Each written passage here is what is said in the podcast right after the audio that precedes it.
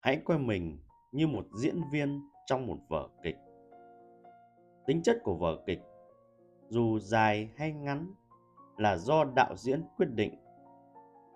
Đạo diễn cũng sẽ quyết định vai diễn của bạn là người nghèo, người giàu, người què, ông vua hay thường dân. Bạn với tư cách là một diễn viên không được quyết định những điều này giống như một diễn viên xuất sắc. Bạn cần phải thực hiện vai diễn được giao trong cuộc sống một cách khéo léo. Trách nhiệm quyết định vai trò của bạn thuộc về người khác.